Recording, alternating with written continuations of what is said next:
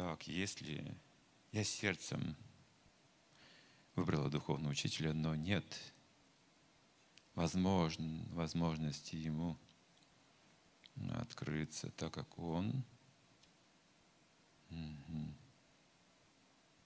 но здесь не бывает, да? Тут сложный почерк. Но я, кажется, понимаю, что нет контакта непосредственного с духовным учителем, который физически вот трудно увидеть, да?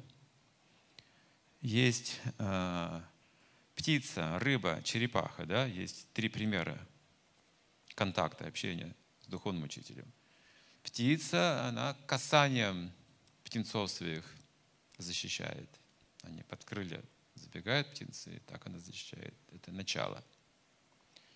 Это духовный учитель вот, вот чисто присутствием своим, да, физическим, дает чувство защищенности, там, знание духовное передает, счастье мы испытываем, подъем, энтузиазм вот, при его присутствии.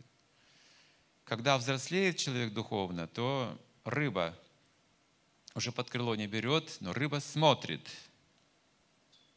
и глазами, а не взгляд ее видит и видит, что под защитой находится. Ребенок, когда подрастает, он уже с рук уходит, бегать начинает. Его контролирует взгляд родителей. Когда они смотрят на него, он себя хорошо ведет. Когда они смотрят, он забывает об этом.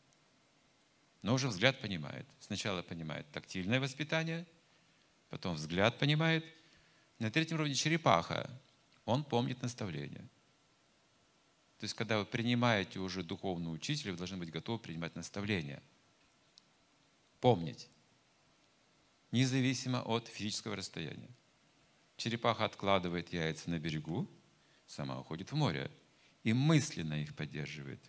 Черепахи – это мистики, очень сильный у них вот этот тонкий ум.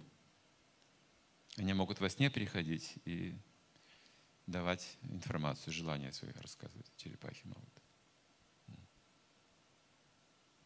Мне одна черепаха сказала, что хочет есть, и я ее кормил.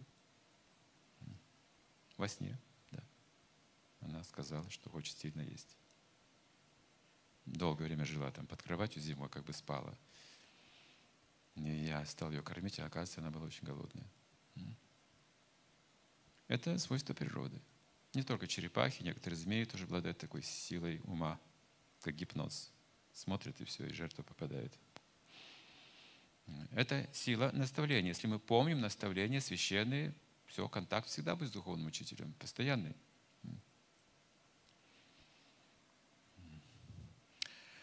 Не жалуйтесь на обстоятельства и судьбу никогда. С любого уровня мы можем подниматься и прогрессировать.